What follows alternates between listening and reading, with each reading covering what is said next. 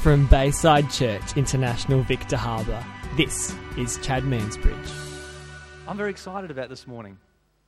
I only had three coffees. So you can tell me to calm down, I'm, I'm fine. Uh, for those who are visiting, we, you've actually come not only at Easter, but you've come uh, in the midst of a preaching series that we are doing as a church. We have a strong value for teaching and uh, preaching from the Holy Scripture. And we're doing a teaching series at the moment called Revealed. And what we're doing is looking at the Gospel of John Matthew, Mark, Luke, and John, the fourth Gospel. And we're looking at the seven miraculous signs that Jesus performed prior to his own resurrection. And so we've called this series Revealed, unveiling the seven signs of Christ in the Gospel of John. The whole purpose of the Gospel of John is revealed to us right toward the end, at the end of chapter 20, where the author says this. He says, Jesus did many other miraculous signs in the presence of his disciples, which are not recorded in this book. But the ones I have recorded have been put here so that you may believe Jesus is the Christ, and when you believe in him, you may receive life in his name. The whole idea of the Gospel of John is to reveal who Jesus is. Seven chosen signs are given to us to inspire faith in those of us who have not seen Jesus physically. To and have faith in believing that He is who He said He is. And when we believe in Jesus, we are guaranteed the promise of life eternal. What could be more important than that? And so, in this series, we've been looking at these seven signs. We've so far seen four of them. Today, we're going to look at number five. And each of them, as I said, reveals something about God's name and nature. That's what miracles do. That's what good stories of God's goodness do. They reveal something of His name and something of His nature, which is unchanging. If God has done something in re- the past, and revealed something about himself, you can take that attribute to the bank today because God does not change. So his name and nature is revealed through miracles. The other reason that we are given these signs, as that scripture said, is to inspire faith in us to believe in Jesus, because nothing is more important than that, than taking Jesus at his word that he is who he says he is. And the other thing that these miracles do, uh, and the, the Gospel of John particularly brings this up, is that they draw a correlation between Moses and Jesus. Okay, this is not too early in the morning to get a bit theological, all right? Those of us who are reading through the Bible chronologically this year on YouTube, subscribe today. Those um, who are reading the Bible along this year in a year, we've been reading a lot about Moses. And one of the things that Moses does just before he dies is he promises God's people in chapter 18 of Deuteronomy, he says, One day, in the last days, there will be another prophet just like me that's going to come. And when he comes, you better listen to him. It's really, really important that you listen to this prophet that comes who is just like me. And in the first century, because of a whole lot of mathematics and calculations that God's people were doing at the time, their heightened sense of one day soon this prophet is, is coming was really, really at its peak. And John introduces us to that because in chapter 1 of John, uh, Philip goes to a guy called Nathaniel and says, Nathaniel, guess what, mate? We have found the one that Moses spoke about we have found the one that Moses spoke about, the one who is just like Moses. And what uh, Nathaniel does is he comes out from under the fig tree. The fig tree is a picture of Old Testament Israel, of Old Testament Judaism. He comes out from under that tree and he comes to meet Jesus. Because not only does chapter 1 say that Jesus is like Moses, but chapter 1 of John says that Jesus is far superior to Moses because the law came through Moses, but grace and truth came through Jesus. And while they are, they are the same, same, they are very different. Same, same, but different. You know, same, same, but different. Same, same, but superior. And so Jesus' signs, the miracles that he performs, are to get Jewish people thinking, wow, this guy's just like Moses, but way better.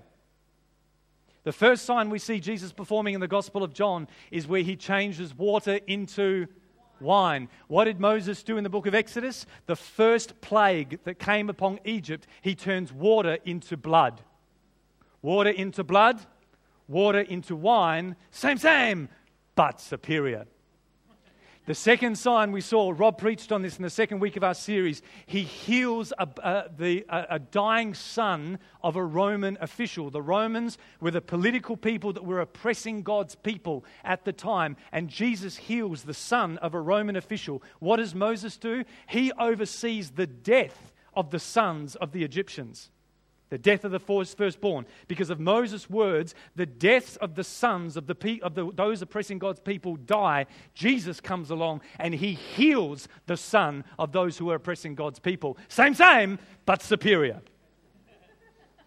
In the third part of this series, the third sign, Rachel looked at it uh, a few weeks ago. You can uh, look at this on, on our iTunes. She spoke about the story of Jesus feeding the 5,000 with a miraculous provision of bread, and Jesus fed the masses. What did Moses do? He fed the masses every day with fresh bread from heaven.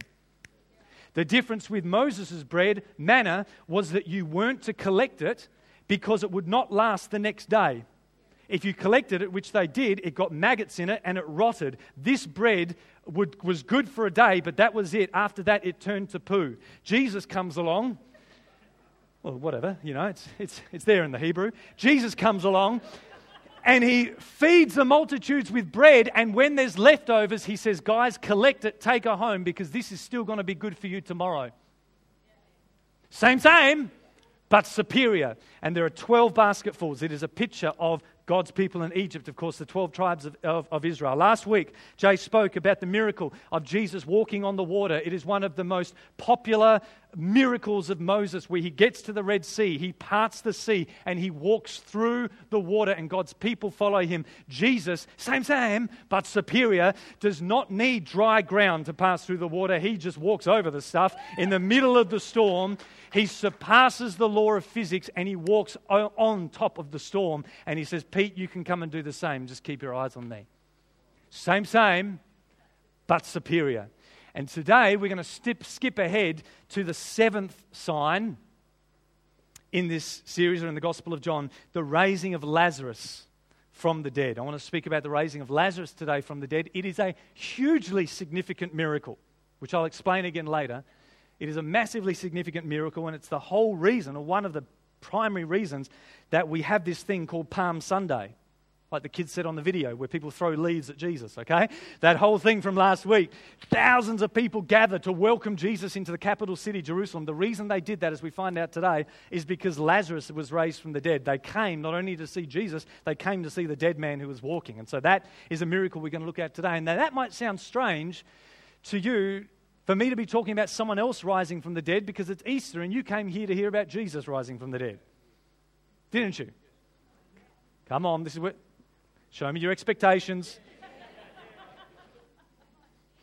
Those of you who are regulars expected an Easter egg in the offering bucket. It wasn't a surprise to you. Those of you visiting, okay, you, your expectations were superseded. Um, whatever. Anyway, what am I saying? I'm going to talk about Lazarus. It is a significant miracle and I'm not, and I want to talk about that because it is one thing, here's the point, preacher. It is one thing to talk about Jesus rising from the dead. It is another thing entirely to talk about Jesus as the one who is able to raise others from the dead. Because that is where this stuff gets real. That's where this gets real. Jesus is the resurrection and the life, and he was not only in control of his own resurrection, but he, my friends, is in the business today, yesterday the same, today, yesterday, and forever. Jesus is in the business of bringing dead things back to life. And that's what we want to look at today. Amen? John chapter 11. Now, a man named Lazarus was sick. He was from Bethany, the village of Mary and her sister Martha. And this Mary, whose brother Lazarus now lay sick, was the same one who poured perfume on the Lord and wiped his feet with her hair. So the sisters sent word to Jesus Lord, the one whom you love is sick. Bethany is um, about two and a half k's away from Jerusalem, which is the capital city of the Jewish people, um, where their temple and and uh, their home base is. It's about two and a half k's away. For the locals, that's basically the distance of Franklin Parade, okay, from the boat ramp to the roundabout at Kent Reserve. So it's close to Jerusalem, and at this time of the year, it was in the lead up. This is a week before a big festival that was happening, uh, the Easter Passover festival, actually. And a lot like Victor Harbor, there were thousands and thousands of people passing through this town to get to Jerusalem on foot.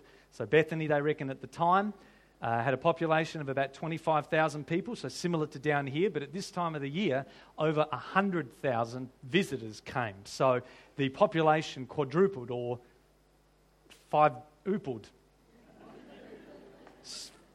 Pen, pentupled, I don't know what the word is, quadrupled or times five, you know. There's about 100,000 visitors came. So very similar to our time of the year here, okay? About 25,000 people, 100,000 visitors. They would pass through this city or this little town of Bethany, and this is where Lazarus, Mary, and Martha is. I won't go into it too much today, except to say that it is intriguing to me that Lazarus, not only in this verse, but three times in this story, is described as the one whom Jesus loved. Three times is very key because once is a coincidence, two is, nah, three is, whoa he's making a point in this story of saying that Lazarus is the one whom Jesus loved. Lazarus is the only man by name that is given this honor in the whole of the scripture. It's interesting as well because Lazarus is only found in this book. And as I said four weeks ago, and I won't make a big deal of it, but you can talk about it over lunch. Hey, there it is. I've got a few more coming. This gospel is written by a man who describes himself as the disciple whom Jesus loved. Church fathers historically are split over which John it is that apparently wrote this gospel. Some say it was John the Apostle, but earlier church fathers say there was a different John. That John the Apostle and John the author are two different people. So my query is if Lazarus is the one whom Jesus loved, and this gospel was written by the disciple whom Jesus loved, could it be that Lazarus is actually the John that wrote this book, going by a different name? And here he is telling his story as told to him or retold to him by his sisters. I'll leave that with you. Moving on. When he'd heard this, the one that you love is sick, Jesus said, This sickness will not end in death. Everyone say, End? Uh, good, good on you. No, it is for God's glory, so that God's Son may be glorified with it. Now, as you know the story, this sickness does result in death, but it does not end in death. This sickness ends in resurrection.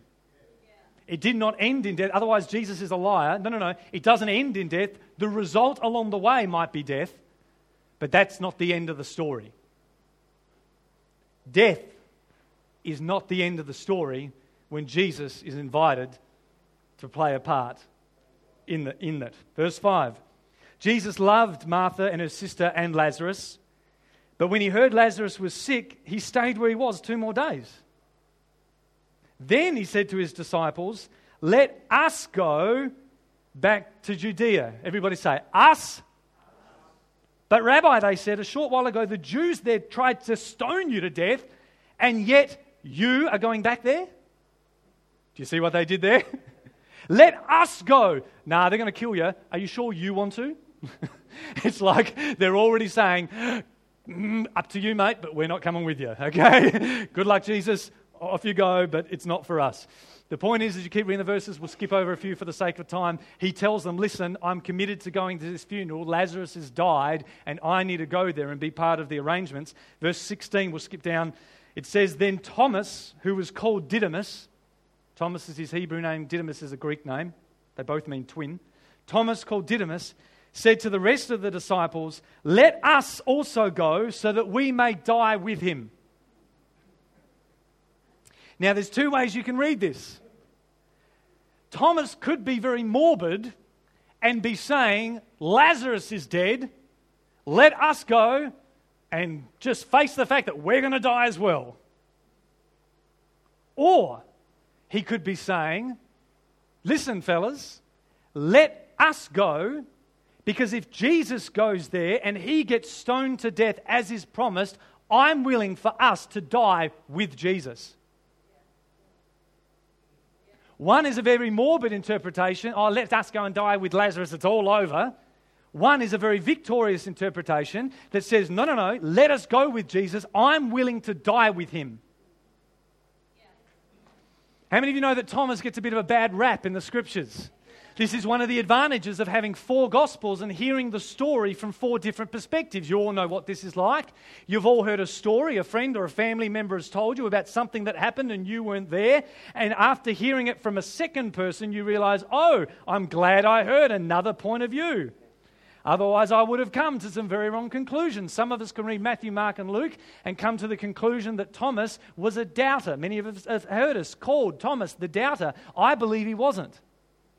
I believe he was a strong man of faith, and he stands up in the midst of the disciples and says, Listen, if Jesus is going to die because the Jews hate him and they're going to stone him, I'm willing to go with him, and I'm willing to die with him because of my belief in him.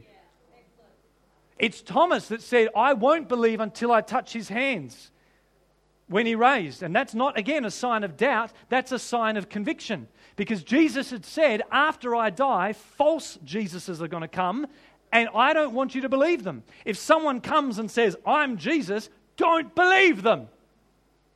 Thomas did not believe because he was told not to.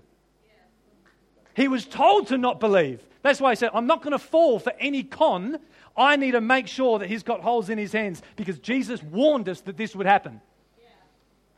Thomas in this gospel is the one that gives the greatest revelation of who Jesus is at the end of the book, where he falls before Jesus when he realizes he's raised from the dead. And he says to Jesus, You are my Lord and you are my God. That is a stonable offense in this culture. And yet, Thomas is the one that says that. I think Thomas probably needs a little bit more credit than what maybe we've given him in the past, eh? And this author, who, uh, well, Anyway, he paints Thomas in a very good light. Let's, let's just say that. Let's keep reading. Verse 17 On his arrival, Jesus found that Lazarus had already been in the tomb for four days. Jesus, uh, Lazarus had been in the tomb for four days. Okay, so this is the, what, what Jews did in, the, in this period of history. When someone died, they would wrap them in cloths with essential oils, as the, uh, the kids said on the video, okay, which was just to stave off the odor, the decomposition odor for as, as best as they could. And if they were a wealthy enough family, they'd own a tomb, which was basically a rock cut out of the side of a, a mountain in a garden or something with a stone on the front. It was a family tomb.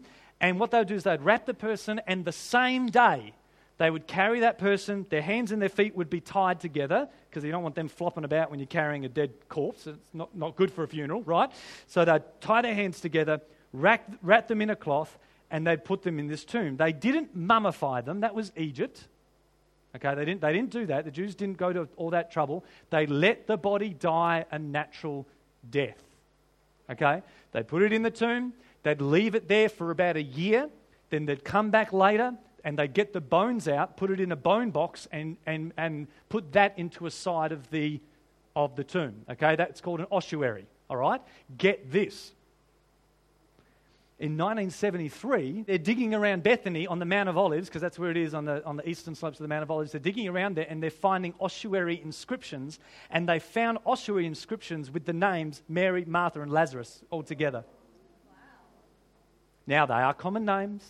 It may not be this family, but it's still pretty cool. They found these ossuaries. So they'd take the bones, they'd put them in uh, this bone box, and then, of course, the tomb could be used again for another family member that carks it later on. Okay, so they'd keep using, using this tomb. Four days is significant for a couple of reasons. Number one, on the physical side of things, for the fourth day is when the decomposition of the body really kicks in. I don't want to go into too much detail. I thought about YouTubing a medical video to show you, but it's pretty hideous, all right? Rigor mortis sets in after the first, toward the first day, and it's in the third and fourth day where the body bloats, sometimes to twice its size, because all the bacteria are now starting to eat away at the body. They're letting gases come out. The body can bloat right up. The, the, the parts, organs of the body literally begin to liquefy. Green fluid starts coming out of people's. Is that too much? Is that much? Okay, so And because of all these gases, I mean, you talk to people at crematorium, it's like bodies fart all the time, all right? This is, it's just letting off gases, and because of that, this all happens around the fourth day, it starts to really stink, all right? Listen, it's going to happen to all of you, just that's what's going to happen, all right? So, so this is, uh, this is one of the keys about the fourth day, and we'll find this out later. But there's another subtle thing about the fourth day. There was a Jewish tradition, not biblical, but in some Jewish writings called the Kabbalah or something, which is oral traditions that were written down, we, they found this uh, uh, as late as the second century, so it could have been applicable here in the first. The Jews had this tradition where they believed that the soul of the person, after death, would hover around the dead body for three days. And then after three days, if the body was still dead, on the fourth day, the soul would go into the Hadean realm or Sheol and be united with the fathers, and the body would then decompose. So they saw the fourth day decomposition, that's when the body really is dead. And I don't know exactly where this comes from. My guess is that it comes from Hosea 6, because there is a prophecy in Hosea 6 about um, on the third day God will rise us. Okay? But nevertheless, they came up with this, this theory that after three days the, the soul would hover, and then after on the fourth day it would disappear. So this is John's way of saying this guy was dead. Okay? This is different to the other resurrections that Jesus did. You remember Jesus raised two other people from the dead a little girl who he raised from the dead, and a widow's son from a town called Nain. Both of those two deaths had this in common. He raised them on the very day they died. Okay? Because the widow's son was being carried to the tomb. That happens on the same day. Okay? And the little girl was still in her bed. So those deaths happened straight away within that three day period. This gospel is very specific to saying, no, no, no, Lazarus, he won't just dead, he were dead. All right? He were dead. I mean, he was dead. New American Bible, okay. Bethany, keep reading, verse 18. Uh, Bethany was less than two miles from Jerusalem, and many Jews had come to Mary and Martha to comfort them in the loss of their brother. This was obviously a well known family in the area. When Martha heard Jesus was coming, she went out to meet him, but Mary stayed at home. Lord, Martha said to Jesus, if you would have been here earlier, my brother wouldn't have died. In other words, I know you could have healed him if you'd just been on time. But even now I know that God will give you whatever you ask. Jesus said to her, Your brother will rise again. And Martha answered, Yeah, yeah, yeah, I know. He will rise again in the resurrection at the last day, into the future sometime. And then Jesus said to her, I am. I am the resurrection and the life. If you believe in me, he who believes in me will live even though he dies. And whoever lives and believes in me will never die. Martha, do you believe this? Yes, Lord, she told him, I believe that you are the Christ, the Son of God, who's come into the world. I'll go into this a little bit later, but Jesus here differentiates between physical death and what some would call spiritual death, or I prefer the term covenantal death, relational, uh, cut off from God's life. Anyway, so spiritual death and physical death. But what I find interesting, and what I want you to pay attention to, is that Martha comes to Jesus and said, If only you had been here in the past. And then she says, I know one day in the future. But Jesus wants her to hear today. I am. Not I was, not I will be, but I am the resurrection and the life right now. The past is important, and we need to live with a good view of the future. But Jesus is the I am today. Today is the day of salvation. Today is the day where Jesus is the I am. And I love what the other thing that the, the, author does here, just like he paints Thomas in a good light, he also does so with Martha. How many of you know Martha's had a bit of a bad rap over the years? Martha, Martha, Martha, right? So she's the one who, when Mary's worshipping, uh, Jesus kind of has a go at her. Well, at least your sister's doing the, the best thing. So we've kind of had Martha in a bad light. But listen, it was Martha that went out to Jesus first. And it's Martha that had a conversation with Jesus that was very respectful. It's Martha that had her theology in line. It's Martha that said, Yes, I believe you are who you say you are. And I just have this feeling like, again, this fourth gospel writer, having read the other gospels first, because this is this last one, is including details the other don't, so that you and I don't get a wrong picture about who these people were. Martha, I am the resurrection and the life. And then she goes and gets Mary. We'll skip down to verse 32. It says, When Mary reached the place where Jesus was and she saw him, she fell at his feet and said, Lord, if you had been here, my brother would not have died. Heard that before. When Jesus saw her weeping, and also the Jews who'd come along with her also weeping, he was deeply moved in his spirit and he was troubled. And he said, Where have you laid him? Come and see, Lord, they replied. And Jesus wept. And then the Jews said, See how he loved him. It's a real good lesson that Jesus models for us about how to deal with people who are going through emotional pain.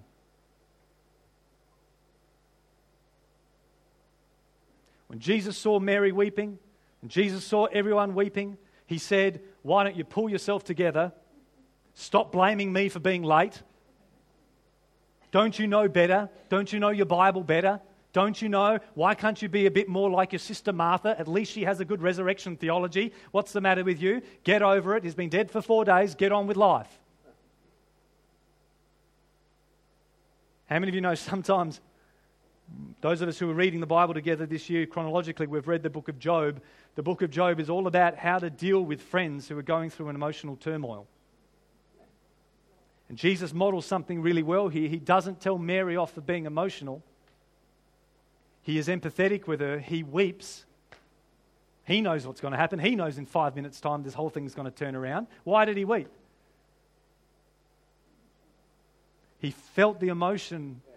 He empathized. He sympathized. The Greeks would use this word in, in the first century about their gods. The word apathetic comes from the Greek, it means to have no feeling. And that's what the, the Greeks would describe their gods that way no feelings. They, they, not, they don't feel towards humans anything. Jesus comes along and he demonstrates what God's like. He empathizes and sympathizes with the feelings of people who are going through an emotional time.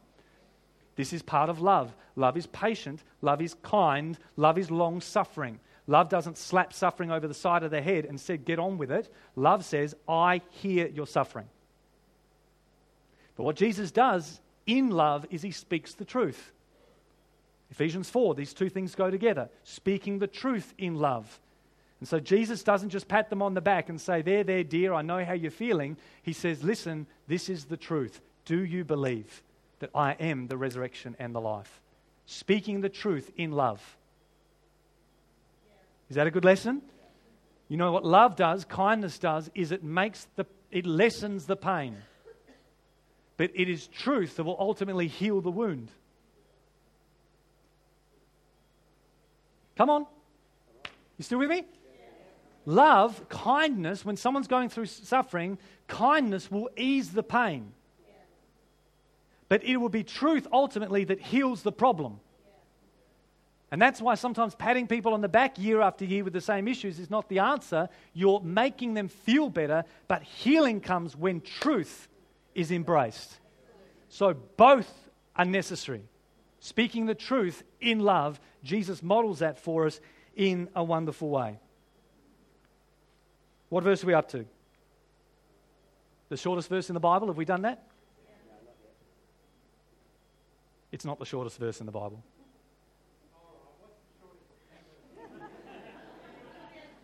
For those who are visiting, I don't want to be controversial, but I do like to be a little unconventional every now and again. All right, that's just, just how I vibe. The, in the English, Jesus wept is the shortest verse, but the Bible wasn't written in English. The Bible's New Testament was written in Greek, and there is a verse shorter than this in the Greek, and it's 1 Thessalonians 5 that says, Rejoice always. In English, Jesus wept. Oh, that's, that's a, ah, in Greek, rejoice always.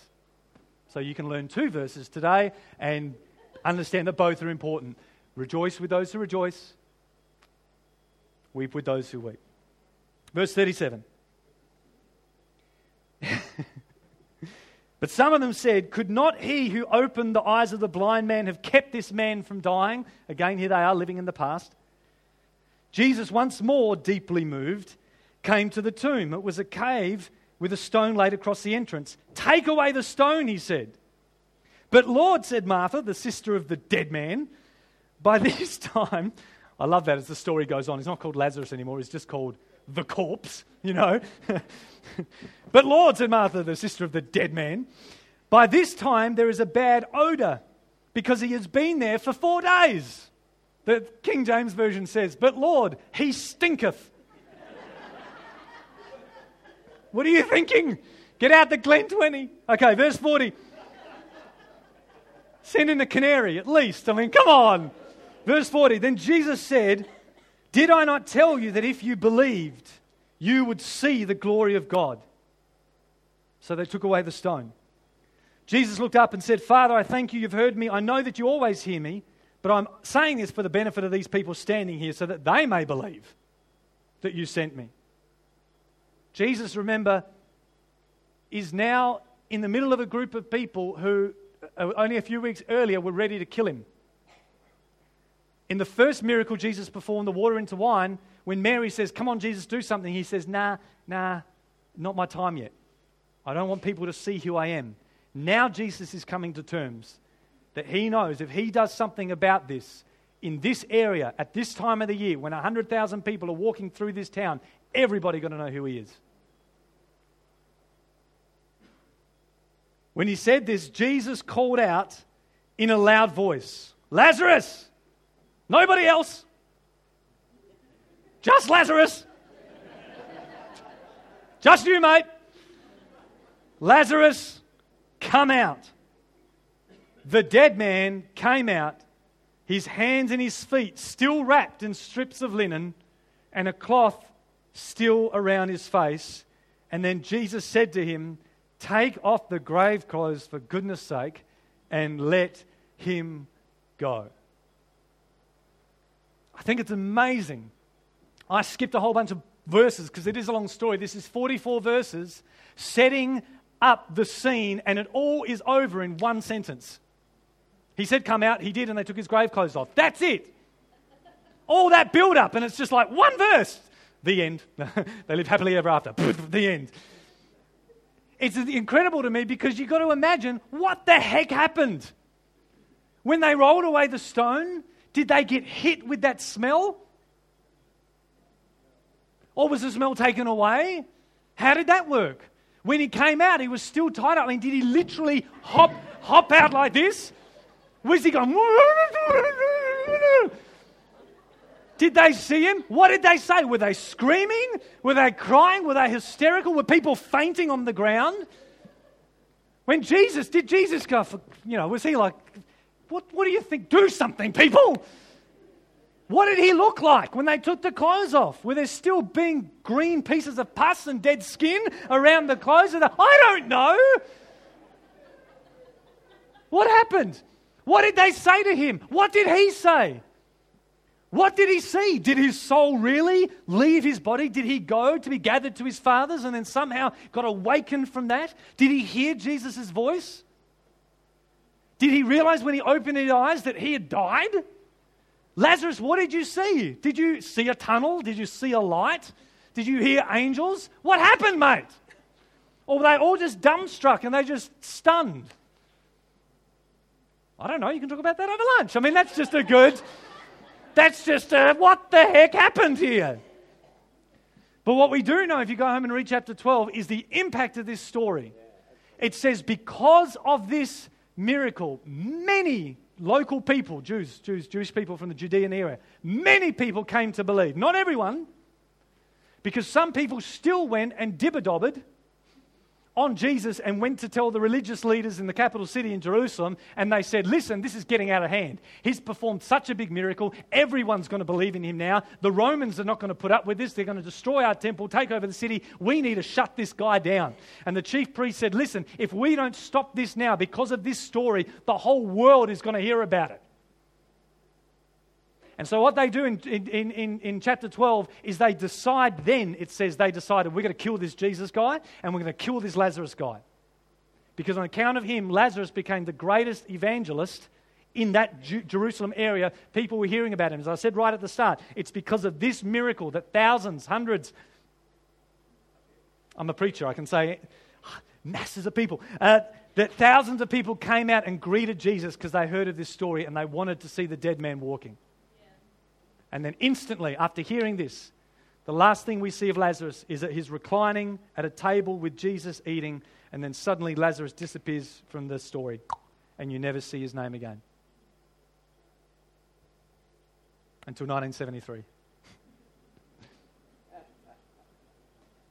Chad, what's the point of all this? Today, there are millions of people, maybe billions, worldwide who are remembering the death and the resurrection, not of Lazarus, but of Jesus. And like Lazarus, Jesus experienced an absolute 100% physical death of his biological body. And like Lazarus, Jesus experienced a 100% literal, physical breathing, living, heart pumping body resurrection again of his physical body. He experienced a raising of his physical body from a horrific physical death. Like Lazarus, he was put in a tomb. Like Lazarus, he found his way out again. And this gospel, and one of the others, I think it might be Luke, go to great pains to tell us that the same body Jesus died in is the body that was raised from the dead. Yeah. Touch my hands see. I'm not a spirit. I'm not Casper. I'm not a ghost, all right? I have flesh. I have bones. It's me. Look at me. It's me. He was the same body. I am of the persuasion that Jesus' body was no, no different to what it was 33 years of his life. Some people say, oh, well, he had a better body because he could walk through walls. No, Jesus walked through crowds in the book of John. He walked on water. Walking through walls is no big deal. Same body, same miracle worker, same guy. Physical resurrection, just like Lazarus. But there is something different about Jesus' resurrection. And Paul knew this when he started preaching the gospel. In one of his trials in the book of Acts, in chapter 22, he's standing up between, uh, before a, a guy called Agrippa, I think it was, and Festus. what a terrible name especially after all that imagery of the dead guy. Festus. Okay, Festus. And he stands up in Acts 26, let's put this on the screen, verse 22, and he says, Listen, what I am preaching to you. Wrong page, Chad. He says, I am saying nothing beyond what the prophets and Moses said would happen that the Messiah would suffer, and as the first to rise from the dead, would bring the message of light to his own people and the Gentiles. Paul says that Jesus is the first to rise from the dead. Well, that's not true. Eh, wrong, Paul. Chad just spent half an hour telling us that Lazarus rose from the dead. Jesus ain't the first. There's a story of a widow's son from Nain. He rose from the dead. Jesus ain't the first. There's a little girl that rose from the dead. Jesus ain't the first. Elisha and Elijah both raised people from the dead. Jesus ain't the first. So, what do you mean when you say Jesus was the first to rise from the dead? Thanks for coming, guys. Come back next week and we'll. Um, well, thank you.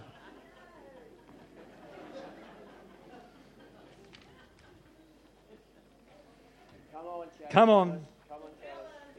Jesus had a physical death like Lazarus, but there was a special type of death that Jesus experienced. And as the first to experience that death, well, not the first to experience that death, but he was the first to raise from that dead, from that death.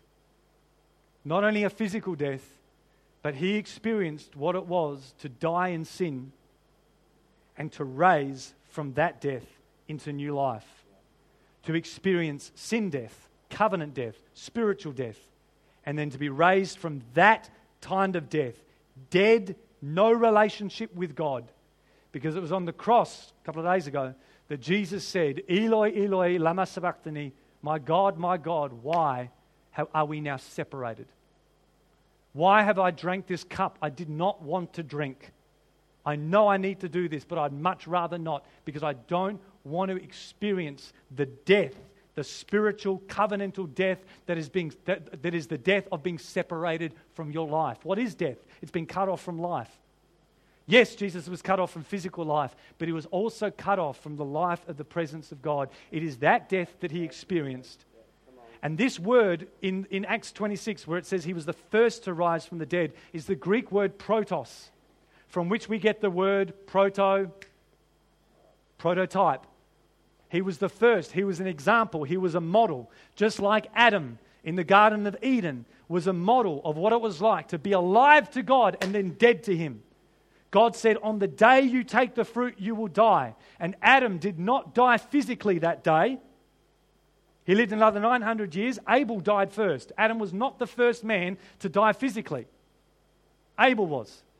So the death Adam experienced on the day was a relational death. He was cut off from that um, real, authentic, living, dynamic relationship with the presence of God. It is that death that Jesus experienced on the cross, and it is that death that he was raised back to life from as the first to rise into spiritual life from a state of spiritual death.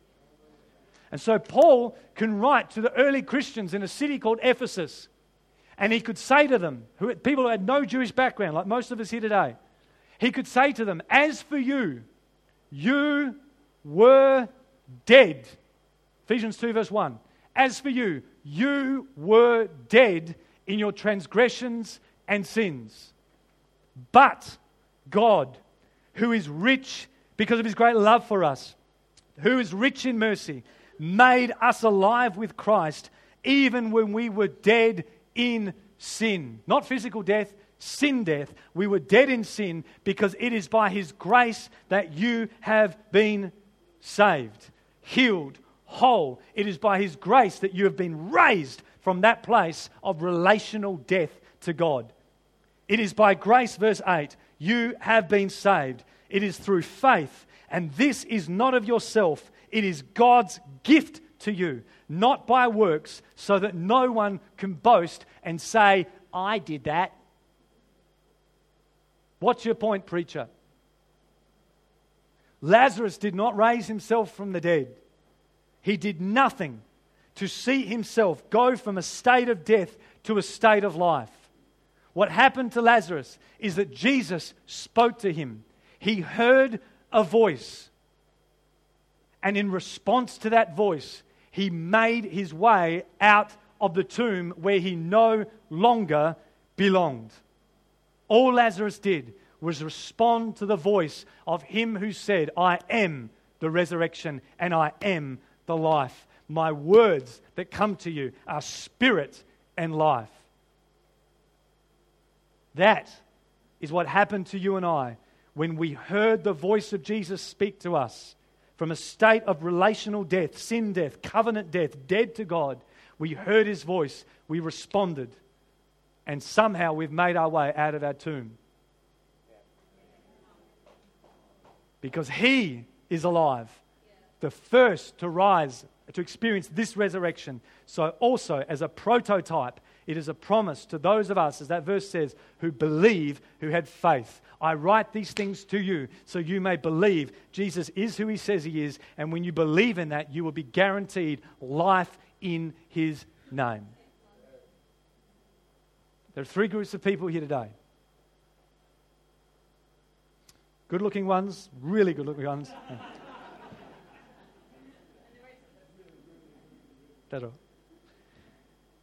I don't know everyone that's here this morning. I don't know everyone that's listening or watching this recording. But I do feel like there are three distinct people groups here today. The first are those like Mary and Martha you know what it's like to have it said of you, Jesus loves you. Because we read that today. It said Jesus loved Mary, he loved Martha, and he loved Lazarus. And you're sitting here today and you go, Yeah, that's me. I know Jesus loves me. Like Mary and Martha, you know what it is to believe in Jesus. you have some type of theology, you have an understanding of who Jesus is. Like Martha, you can say, I know you're the Messiah, I know you are the Son of God, and I don't understand everything that's going on right now, but I know the future's okay because it's in your hands. For you today, I have three encouragements. The first is do whatever it takes to not grow complacent or indifferent to the incredible miracle that is His resurrection and ours. Like that video we showed before, let that news come to you today as a fresh, whoa, He is alive and I'm alive because of Him. That is freaking awesome. Don't grow complacent with that truth because it's a good thing. The second thing I want you to know today is that no matter what challenges come your way, and all of us face the challenges of life, the disappointment, the challenge of being disappointed in Jesus because he didn't come when I thought he would. The challenge of misunderstanding him because I thought he said this wouldn't end in death, and yet that's all I'm seeing right now. The challenge of watching others around you weep and mourn, and the tendency to say, if only God had come through with this. All of us know what that's like. I challenge you today, Mary and Martha, rem- keep your faith confession. Know who He is. Know that He never changes. Jesus, the same yesterday, today, and forever. And believe in the unchanging nature of Jesus today. The third thing I want to encourage you in doing is this be part of a community that is dedicated to taking the grave clothes off of resurrected people. Because there's a lot of Christians, there's a lot of people that know Jesus, like Lazarus, that believe in Jesus, like Lazarus, that have experienced resurrected life, like Lazarus, and yet they're walking around like this. Still bound in religion, bound in the grave clothes of a previous life. Do all you can to strip and to keep God's people free from the smell and the fragrance of death.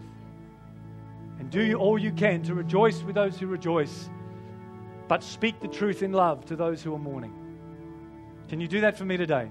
Speak the truth in love, keep people free, but hold your belief in who Jesus has revealed himself to be, and never grow complacent with the miracle of both his resurrection and yours. The second group of people today are those I guess, like Lazarus and the others who were there in the tombs. You may never have heard it put this way, but in a relational sense, while you have a physical body that's breathing and hopefully not oozing much green liquid today or emitting gases, nevertheless, from a spiritual or from a relational point of view, you and God don't have a relationship. In fact, possibly you've found yourself being so disappointed in God I've just felt this yesterday that maybe you've even said to yourself, you know what? God is dead to me. He didn't come when I needed him. God is dead to me. How many of you heard people say that about a relationship? That person's dead to me. I felt God say yesterday, God is not the one who is dead. He is not the one that needs rising again. And I want to encourage you today if you hear the voice of Jesus in your tomb, as muffled as it might be, please respond to Him and come into a relationship with Him because He wants that for you. He is so worth getting to know. And you will die physically one day. Your body will go through all those things I mentioned. But there is an eternal life, which is a relationship with Him. Jesus Himself said, Eternal life is knowing God. And you can experience eternal life today. Yes, when your physical body dies, but from today, entering into a living, dynamic relationship with Him. And you might say, Look, I'd respond to Jesus if He was there in the flesh and literally said, My name, come out. If He speaks clearly enough, I'll respond. Well, listen. Lazarus didn't see Jesus when he responded. All he could see was a white cloth over his face. Lazarus probably didn't hear Jesus clearly when he responded. He had cloths over his ears full of oil still. But even today, if you hear a voice, even if it is a muffled voice, I'm going to ask you, please, to respond to Jesus. Come out of your stinking tomb. Because there's a third person here today. And he's here every time we get together. Part of my job and part of the job of the worship team, those who've vacuumed yesterday, put out the chairs, are here early today. Part of our job is simply to roll away a stone so that some of you have never heard his voice before can hear Jesus speak. And the third person that's here today is Jesus himself, and I believe he wants to speak to people today. Call you by name and say, I want to have a relationship with you. Would you please come into a living relationship with me?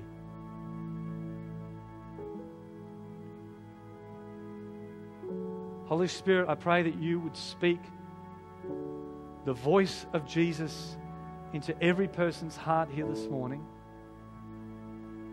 I pray that for those who are not possibly familiar with your voice, or maybe you've heard your voice but have never put a name to it, that today, as muffled as it might be, they would hear the voice of Jesus speaking to their heart and calling them by name. So, Jesus, I ask you, please speak today. Please call people into life with you.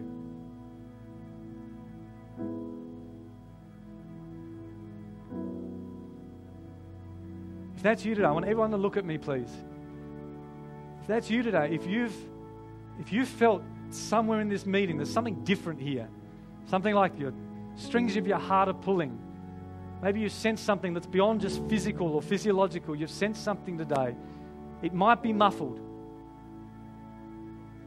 But if there's any hope in you, any faith in you that says, I think this might be God speaking to me, up till now, you're not familiar with his voice. You've never responded to him. You've never said, I want to go from death to life. And I want to respond to the invitation of Jesus to truly be in a relationship with him and know him.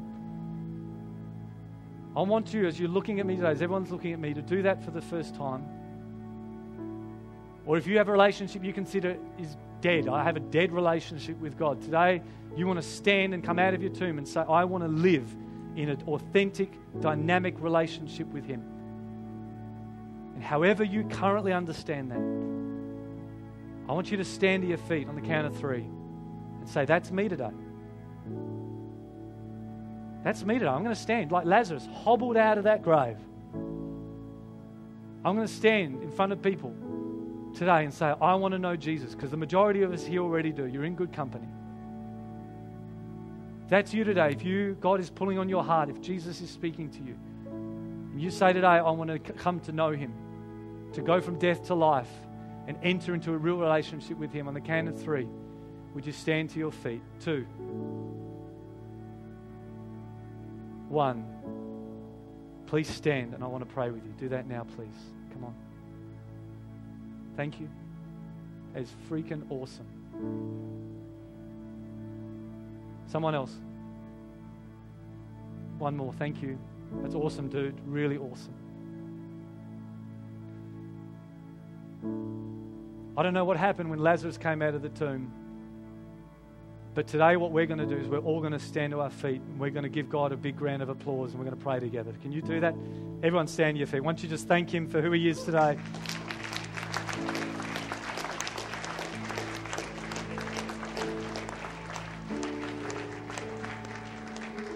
No matter, no matter who you are today, in, in, including those two very brave people that I love very dearly, and God knows your name. I do too, but God knows your name.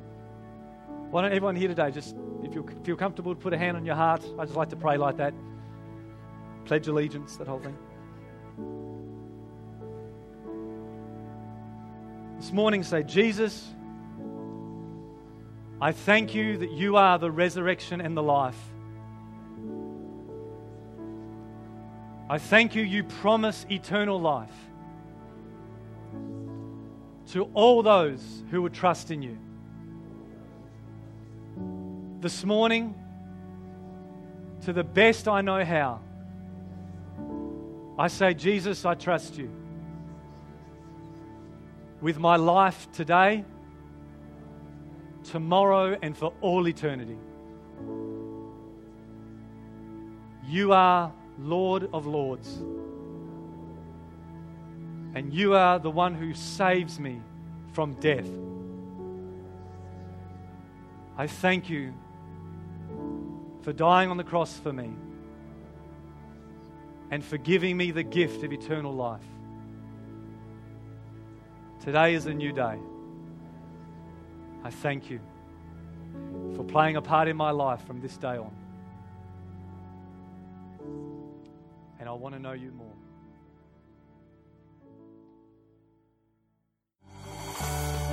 This has been a podcast from Bayside Church International. Thanks for listening.